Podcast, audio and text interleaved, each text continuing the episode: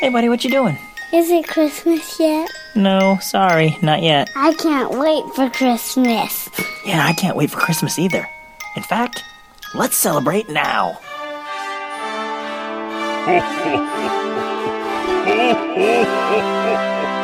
Welcome to the Can't Wait for Christmas podcast.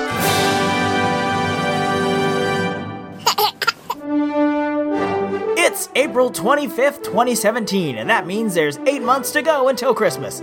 Today on the show, we'll examine some compelling evidence that Santa Claus may, in fact, be a Time Lord. We'll read some listener feedback, find out who you thought sang Silent Night best, continue our Die Hard debate, and we'll explore the legend of El Abuelo.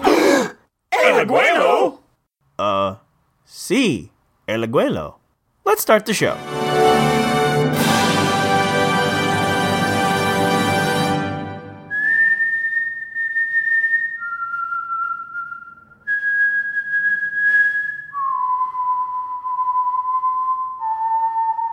Christmas, the final frontier.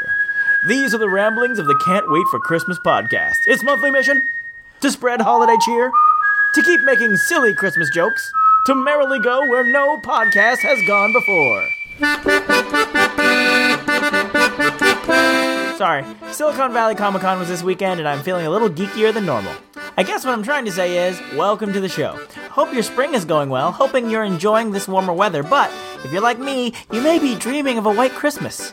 Well, if you need a little holiday happiness to tide you over, you'll want to listen to our first segment. We need a little Christmas, now! We need a little Christmas now! This is definitely an odd one, but then, so am I. A few weeks ago, I took my first solo trip to Disneyland in several years, partially just as a fun vacation, but also to get some footage for Season 3 of my Disneyland YouTube series called Kingdom Comedy. Since I was there by myself, I didn't have to worry about embarrassing my wife or my kids, so one day, I wore all my Christmas stuff to the park. I had a Christmas light necklace, light-up Christmas Mickey ears, and of course, a Can't Wait for Christmas podcast t-shirt. Yes, it was early April, but the great thing about Disneyland is that no one looked at me sideways. Several people thought it was actually pretty cool. In fact, when I went to meet Chewbacca, he seemed super excited about my Christmas gear. He was pointing to my shirt, he got the attention of the people who take the pictures, he made sure they saw my shirt. It was really cool. So I'm going to assume that the Can't Wait for Christmas podcast is super big on Kashyyyk. Although I will admit that Captain America and Spider-Man seemed a little confused by all my Christmas gear, but they definitely rolled with it and seemed to find it amusing. But the moral of the story is, if you're looking for a place to wear your Christmas gear any time of the year, look no further than the happiest place on earth. Unless you know some other safe harbors to wear your Christmas gear any time of the year. If you know any, leave a comment at can'twaitforchristmaspod.com. Now, let's move on to our countdown feature, 5 Golden Things. 5 Golden Things. So Peter Capaldi's final season as Doctor Who started just about a week ago, and... Really? What is it, imaginary listener who sounds kind of like Kermit the Frog? Another Doctor Who top 5 list? You did one of these last year. Yeah, but that was the top 5 Doctor Who Christmas specials. This is different. Look, Captain Comic-Con, did it occur to you that not everyone who listens is a fan of Doctor Who? Not everyone is a nerd. Some of us actually had dates for prom. It's a low blow, Frogman. It's a low blow. But I get it. I wasn't even a fan of the show till a few years ago, but you don't need to be a fan of the show for this list. I'll explain it as I go. Oh, you'll explain the nerd show. Great. What does it have to do with Christmas? Put a stocking in it. Look, Santa Claus does a lot of things that aren't easy to explain, but there's an alien race called the Time Lords in Doctor Who, and they have a lot of amazing powers and abilities. Now, if you believe that Santa is secretly a Time Lord, you can answer a lot of the mysteries about his legend. All right, go ahead, Who Boy. Actually, it's Whovian, and here we go. Number 5. Santa mystery, how does Santa get to every house in one night? Time Lord answer, Santa's sled is a TARDIS. So the Doctor is the main character in Doctor Who, and he is a Time Lord. He flies around in a spaceship called the TARDIS that looks like a blue police box from 1950s England. But not only can it fly, it can travel through time. Now, a TARDIS doesn't have to look like a police box. It can disguise itself as anything. Like, say, a sled. So now you can stop trying to figure out how fast Santa would have to be moving to get all the gifts delivered in one night. He just spends some time giving gifts in one neighborhood, then after about an hour or so, he pops back in time an hour or so, and he's in a whole different neighborhood delivering presents at the same time. He does that all night until everyone has their presents. See, it's not magic, it's Time Lord science. Number 4. Santa mystery. How does Santa fit all the toys in one bag? Time Lord answer, it's bigger on the inside. So, continuing to talk about the Doctor's TARDIS, remember how I said it looks like a blue police box, which is about the size of a phone booth? Wait, if you don't know what a police box is, there aren't any phone booths around either. What do you compare it to? Well, it's about the size of a porta potty. Ew! I know, but that's all I could think of. Anyway, despite its small outside appearance, inside it has this huge control room, a large library, I think they said it had a swimming pool, it's got a bunch of other rooms inside there. And this is because it's made from Time Lord technology. Time Lords can create things that are much bigger on the inside. Like, say, a sack of toys. From the outside, it'll just look like a small sack. On the inside, it can fit all the toys from Santa's workshop. Number 3. Santa mystery. How can Santa enter homes without a chimney? Time Lord answer, he uses a sonic screwdriver.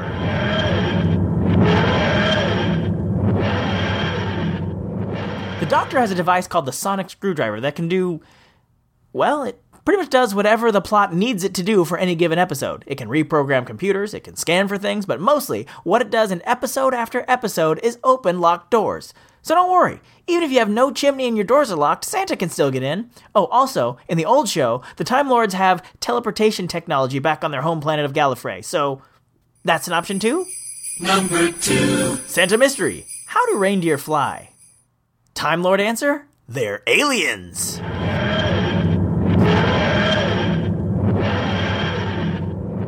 So as I mentioned, the Time Lords have a home planet. They're not from Earth. They're from another planet called Gallifrey. And they go zipping all around the universe, and they run into all sorts of different kinds of aliens.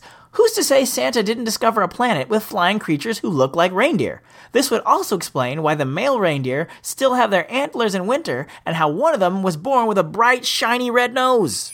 Honorable mentions! Santa mystery? How does Santa know if you're bad or good? Time Lord answer, Time Lords are telepathic.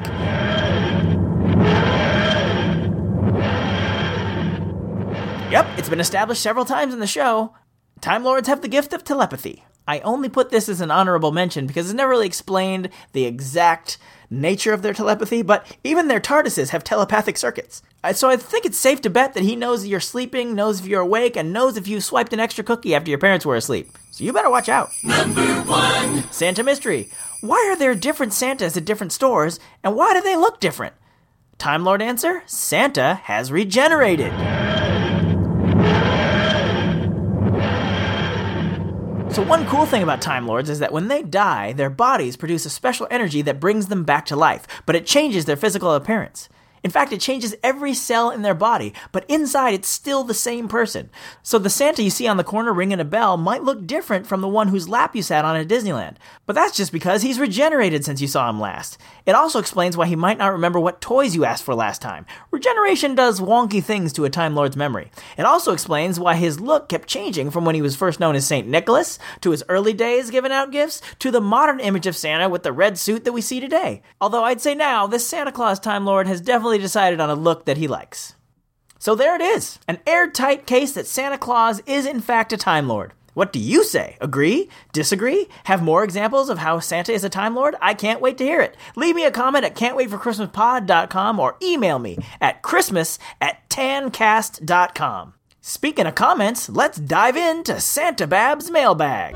Santa Bab, he is gonna read some emails from you, or tweets, or Facebook messages to Santa Bab. He is opening up his mailbag tonight. This first one is from Scott, who writes, Tim, just wanted to send you a message to let you know that I love the Can't Wait for Christmas podcast and that I greatly appreciate the time and effort that you put into it. Thanks very much. I think you might be more excited to know that my kids, ages 4, 5, and 9, love it as well. In fact, it's the only podcast that my 5-year-old daughter and 4-year-old son will listen to. And they love it so much, they actually ask for it almost every time we are in the car. Well, actually, they ask for the Christmas Bobcat, but they seem pretty happy when they hear your voice after making that request, which makes me think the podcast and the Bobcat are one and the same. I also wanted to let you know that a slightly modified version of one of the items in your Zazzle store has become my version of a Need a Little Christmas Now talisman. By taking the bumper sticker available in the store and adding the word podcast to it, the nature of the item shifted from something that alerts people to how much I like Christmas into a great conversation starter. The fact that people that I work with, my friends, and even strangers in parking lots have stopped to ask me about both the sticker and the podcast has been such an unexpected treat. It's such a pleasure just to talk to people for a few moments about something so joyful and fun, especially when they share one of their Christmas memories with me. I can't thank you enough for inspiring these experiences. I think that my bumper sticker houses a little bit of Christmas magic in it, and I truly believe it is just as wonderful of a bargain as those fire engines, the one with the real fire hose that squirts real water, that they had in Schoenfield's on Lexington. Best wishes to you and your family, Scott. P.S. I attached a picture of the slightly altered bumper sticker just in case you were interested in seeing it. Thanks so much, Scott, and hello to your little ones, just in case they're listening to today's Bobcat. And I'm glad the bumper sticker is a good conversation starter. It's always fun to talk about Christmas. It's one of those things that you can always find a good memory to talk with someone, even if you don't know them. Also, I like the alterations you made. I posted a picture on the website for everyone to see. That's why I like having our shop at Zazzle. Not only can you get some cool stuff if you like the show, but you can make it your own. You can add words, add pictures, change the colors, do whatever you want. The limit is only your imagination. And international copyright laws. So feel free to head over to Zazzle.com/can'twaitforchristmas to see if you can find a Christmas talisman of your own. But before you do that, or I guess while you do that, if you're good at multitasking, I've got some more listener feedback from the mailbag. This next one is a comment left on last episode from Emily. She says, "Hey Tim, I love your podcast and your guest appearances on Moustalgia." Thank you very much. I wanted to share some of the ideas I had for our holiday overlays at Disneyland. Smiley face. Let me stop real quick. This is awesome. I love that you made your own top 5 list. You won for my favorite comment of the day, Emily. You know what? Let's do Emily's 5 golden things. 5 golden things. Bonus Emily edition. Number 1. Unfortunately, I haven't been to Disneyland during the holidays, and I heard a rumor that this is already in place, but if it isn't, I think an overlay of Christmas cheer on the Storybook Land canal boat ride would be adorable. I mean, little reeds and little snowmen around those adorable fairy tale scenes, love it! I will say they do kind of already do this. I checked with a cast member friend of mine, because, you know, I'm cool like that. I know cast members, and I'm not going to say this person's name, but they're pretty important in the world of Storybook Land, and they assure me that they do decorate almost all the Storybook Land scenes except for Agrabah and Frozen. Although I will say, it does say much that I didn't remember that they decorated all of them. I knew they decorated Geppetto's village, I didn't remember the rest of them. And I don't know why they wouldn't decorate Frozen, but I guess we should just let it go. I know, I'm sorry. Anyway, let's move on with the countdown. Number 2. Toontown. How amazing would it be to see Mickey and Minnie's houses all decked out for the holiday? I was thinking it could even be in the style of Walt Disney World's former Osborne spectacle of dancing lights. That would be even better. I can only imagine how amazing Toon's holiday traditions would be. This is Tim talking now. I love the idea of bringing back the Osborne lights. I'm just not sure if Toontown is big enough, but they do decorate Toontown for Christmas, but only on the outside. It'd be great to get some decorations up inside Mickey and Minnie's houses. Maybe swap out the audio on their answering machines. Oh, they have answering machines in Mickey and Minnie's house, and you can hear people calling in and leaving messages. Oh, answering machines are what people had before there was voicemails in the cloud. Forget it. Anyway, you could hear people calling in with, like, Christmas-related messages. And you could also swap out the audio on their radio. They both have, both Mickey and Minnie's House and Roger Rabbit's Cartoon Spin play W-A-C-K-Y, Wacky Radio Toontown. Why not swap it out for some Christmas tunes? Come on, Disneyland! Do Emily and I have to think of everything? Number 3. Autopia. I'm going to be honest, the idea of Autopia always seems to be better than the actual ride, but what could be amazing is a holiday overlay. Imagine vintage Christmas music playing, scenes of snowmen, Christmas decorations, etc. A nighttime ride light display would be so fun. Yeah, it'd be like those holiday light displays that you drive through. They take over some park on Christmas, and then at night you can drive through with your lights off and you see all these light displays. They could totally make Autopia that. And maybe theme it to the future, since it's Tomorrowland. They can figure it out. They're Imagineers. They can pay for that. Oh, wait, there's a little more here. I know it isn't holiday-themed, but I suppose I could kind of be if they did an overlay of Sugar Rush from Wreck-It Ralph. That would be amazing. Does this count as an honorable mention?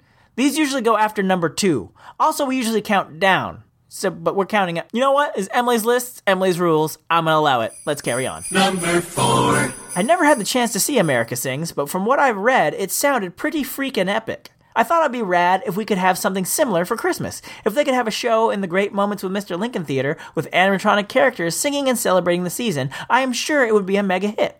Could fulfill our Country Bear Jamboree void for a few months out of the year.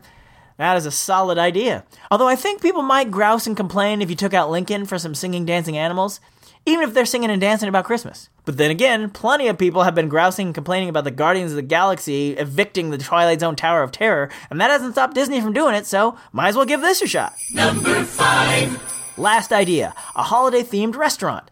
Again, I haven't had the chance to see the parks at Christmas time, so they may already do this. But if not, I would love to visit a restaurant with Christmas love in the air and in the food.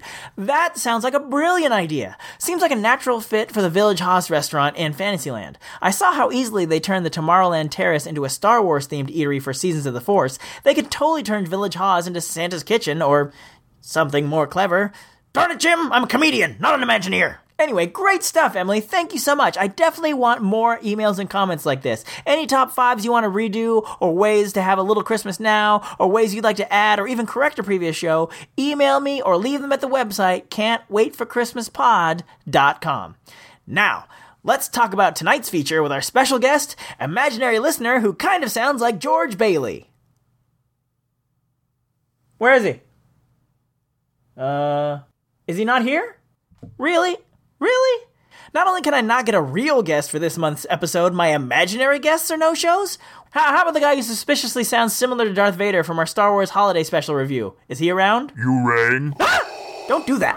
What is it you want? I was just about to take all my limbs off and have a bath. Sounds soothing.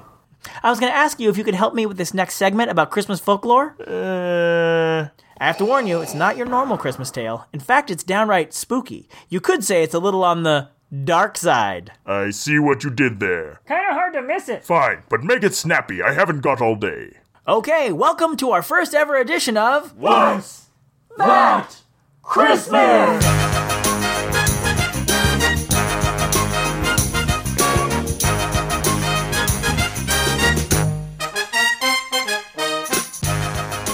Stop that music!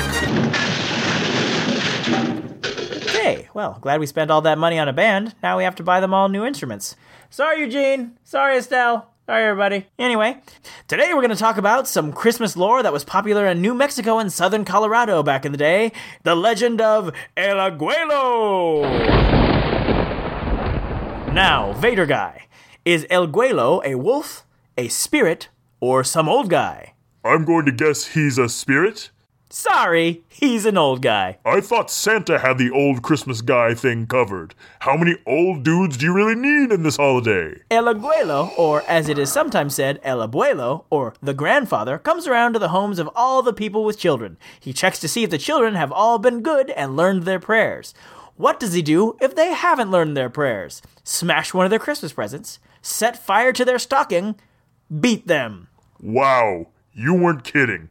No matter what I pick, this is pretty dark. Should Scott's kids still be listening to this? They're gonna be fine, but we still need an answer. I guess smash a present? Nope. According to legend, El Abuelo would give the kids a good flogging if they disobeyed their parents or didn't say their prayers. Wow, and I thought the Sith was dark. El Abuelo announces his presence with a loud knock at the door and the cry, El Abuelo, El Abuelo, aquí viene El Abuelo, which translates to, here comes the grandfather. Kinda stinks for any actual grandfathers dropping by for a visit. Instead of the kids running up to give Grandpa a hug, they're all hiding under their beds. Well, what is the response expected from the children when El Abuelo announces his presence? They come to the door and recite their prayers, they have to hide and the first one to get caught gets no presents, or they have to bite a branch off a Christmas tree. I'm guessing they have to eat the Christmas tree branch? No! They just say prayers. Come on, forcing children to eat an evergreen branch? That's disgusting. Based on the answers up until now, I think you gave me a false expectation. After they say their prayers, El Abuelo has the kids do what? Clean his shoes, dance, or brush his hair? I'll go with clean his shoes. I doubt this old dude has much hair left. Nope. He makes the children dance from right to left, then left to right, singing Balia Palarama Dewan Turantan, which means Dance Dove of Juan Turrentun. Turrentun, tun tun, Turrentun, tun tun, Balia Palarama Juan Turrentun, Turrentun, tun tun. All right, we get it. Yes, fair enough. Now, sometimes, when El Abuelo isn't happy with the dance or the prayers of the child, or even if he just doesn't like the look of them, he'll do what? Crack his whip, make them dance alone, or repeat the verses of the song in a threatening manner. Huh. Really have no idea where to go on this one. Your questions are kind of all over the place. Gonna need an answer. Okay, the whip. Actually, it's all three. How do you say Dance Dove of Juan Turpentine? Turrentun. Whatever. How do you say that in a threatening manner? Dance Dove of Juan Turpentine. Fair enough, a little over the top, but you've proved your point. When El Abuelo would show up at the home, the residents would offer him something. Was it the severed head of a chicken, money, or sweets and cookies? Well, I guess if you have money, you can buy all the sweets, cookies, and severed chicken heads you need. Nope, it's sweets and candy. He would put them in a large bag to take with him. Where would he take them? The Journal of American Folklore doesn't say. I mean, I'll ask the questions here, Vader guy. Just trying to understand this wacky game. Are there even any prizes? I could use some armor all for my helmet. Please, it's time for the final question. Sweet freedom! Let's have it. So, El Abuelo carried away the sweets in a bag. What else did he carry away? Start the final countdown clock. Wait, what are my choices? The final question isn't multiple choice. I just gotta come up with this on my own? I've never heard of this Aguiwello thing until today. How am I supposed to know? Time is running out. I don't know. He carries the bad children away in the bag. That's absolutely correct! Yes, finally. I knew my dark backstory would pay off someday. It feels good to win. Well, actually, since you only got one question right, I'm afraid you didn't win. What? Sorry. So I'm going home empty-handed? This is a Christmas game. I should at least get a parting gift. I'm afraid not, but thanks for playing. I find your lack of prizes disturbing. You know what? I just remembered. If you answer the last question correctly, you get a year's supply of armor all. Very well. I'll expect delivery this afternoon. Now, if you'll excuse me, I'm late for my limbless bath. Whew. Well, I guess that wraps up today's edition of... What's... The Christmas? Well, I guess we'll move right along and find out how you voted in last episode's Who Sang It Best. Last time it was Al Green versus Sarah McLachlan battling it out to see who did the best version of Silent Night. And the results are in, and it's not even close. Al Green is definitely a music legend, but Sarah McLachlan's angelic voice took this one with almost 3/4 of your votes. Now, the poll is still open, so if you want to make your voice heard, just go to can'twaitforchristmaspod.com and search for episode 22. In fact, you can vote in any prior Who Sang It Best from any of our old episodes, and if the results flip, I'll be sure to announce it on a future episode. Now, let's turn our attention to a debate that rages as hard as the hands-shot first debate. We're spending all of 2017 answering the question, is Die Hard a Christmas movie? It's Christmas Eve in L.A. Welcome to the party, pal! Is Die Hard a Christmas movie? All year, listeners like you are writing in with their opinions on whether Die Hard should be counted as a Christmas movie. We're going to debate all year, and then we'll vote as it gets closer to Christmas. Today's letter comes from Jillian, and she says, I was listening to the February episode where Adam wrote in saying that Die Hard can't be a Christmas movie because it came out in the summer. So I guess only movies that come out in November and December can be considered Christmas movies? Well, I hope no one tells that to a little movie released on June 4th, 1947. That would be the apparently no longer a Christmas classic, Miracle on 34th Street. Yep, according to an article from Turner Classic Movies, 20th Century Fox knew it had a terrific film on its hands and believed it had the potential to be a big hit. With that in mind, studio chief Darryl Zanuck made the decision to release the Christmas-themed film not in December, which would seem logical, but rather in June. The studio believed that more people went to the movies during the summer and would therefore mean bigger box office potential. With a summer film about Santa Claus, the challenge for 20th Century Fox was figuring out how to market it. Darryl Zanuck and his marketing team devised a publicity campaign for Miracle on 34th Street that would entice entice audiences to see it without ever mentioning it was about Christmas. The holiday theme was played way down in the teaser trailers, and movie poster art featured Maureen O'Hara and John Payne prominently, with Edmund Gwynn barely visible in the background. As far as unsuspecting audiences knew, they were simply seeing a lighthearted romantic comedy. The marketing campaign worked. When the film was released in the summer of 1947, it was a smash hit, winning the hearts of audiences and critics alike. So if we extrapolate from the Miracle on 34th Street example, if you're going to make a Christmas movie that's also an action movie, it makes sense to release that in the summer as well. And that's what Die Hard is. It's a Christmas action movie. Wow. Not only did Jillian cite a source, but she rebutted a letter from another listener. Am I going to have to separate you two? Remember, Hans Gruber is the bad guy. We're all friends here. But if you have some reasons why you think Die Hard is or isn't a Christmas movie, send them on in to Christmas@Tancast.com and we can decide once and for all, is Die Hard a Christmas movie? This is their idea of Christmas. I gotta be here for New Year's. Oh, the weather outside is frightful, but the fire... And that's going to do it for today's show. Thank you, as always, for listening to our little audio winter hideaway. Don't forget to visit the website or feel free to tweet us @ChristmasPod with anything you'd like to share. We'll be back in May, same Christmas time, same Christmas channel. Until then, keep laughing all the way. And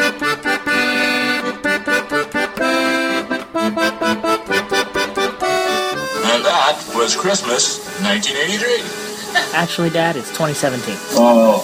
Ho, ho, ho. Thank you for listening to the Can't Wait for Christmas podcast. If you like what you hear, please subscribe to us on iTunes, or we're available on Stitcher and Google Play as well. If you'd like to leave a comment on this or any episode, go to our official website at can'twaitforchristmaspod.com. While you're there, you'll find a link to our official Zazzle store, where you can grab customizable t-shirts, ornaments, bumper stickers, and all sorts of other Christmas merchandise all year long. You can also connect with us on our Facebook page, facebook.com/Can't Wait for Christmas Pod. Or on Twitter, we are @ChristmasPod. Or you could always send us an email directly at Christmas@Tancast.com. The Can't Wait for Christmas podcast is part of the Tancast Podcast Network. We Wish You a Merry Christmas was performed by the United States Marine Corps Band, and this amazing version of Jingle Bells on the Accordion was performed by the wonderful and talented Kristen Nowicki. All other music and sounds used in this episode are the properties of their individual copyright holders, and no infringement is intended. Okay, boys, did I forget anything? God bless us, everyone. Oh, oh, oh. Christmas, the final frontier. These are the ramblings of the Can't Wait for Christmas podcast. Its monthly mission, to spread holiday cheer, to keep making silly Christmas jokes, to merrily go where no podcast has gone. But it doesn't sound like Shatner. It just sounds like I'm whiny. Do that over. So I'm going to assume that the Can't Wait for Christmas podcast, it's a podcast. Scott kids are not too far off. I almost called it a bobcat. Well, it pretty much does whatever the plot needs it to do for any given episode. Like, it can reprogram computer. Really? Really, motorcycle? You're ruining the Christmas cheer! I also want to let you know that a slightly modified version of one of the items in your Zazzle store has become my version of Need a Little Christmas Nap. Oh, Tim, why not read the sentence and then talk? Nah, just blather. I also wanted to let you know that a slightly modified version of one of the items in your Zazzle store... Oh, gee, Mrs. Cleaver, I'm going through puberty. Balia Paloma Dewan Turuntan. I think that's what my wife said. My wife told me how to pronounce the Spanish, but instead of writing it down, I thought, I'll remember it. Anybody who's listened to the outtakes of this podcast knows I will not remember it. Here goes. Turuntan. Balia Paloma. Balia Paloma Dewan Turuntan. Turuntan. I can't pronounce it very well. I have to very staccato.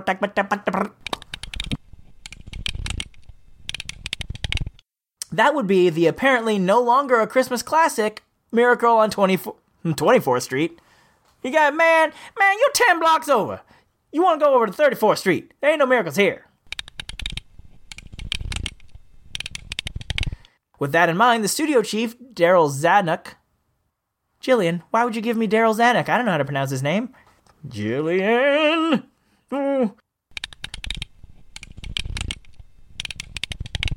Wow, I can't believe I recorded that long. I thought this was going to be a short show. Oh boy, editing.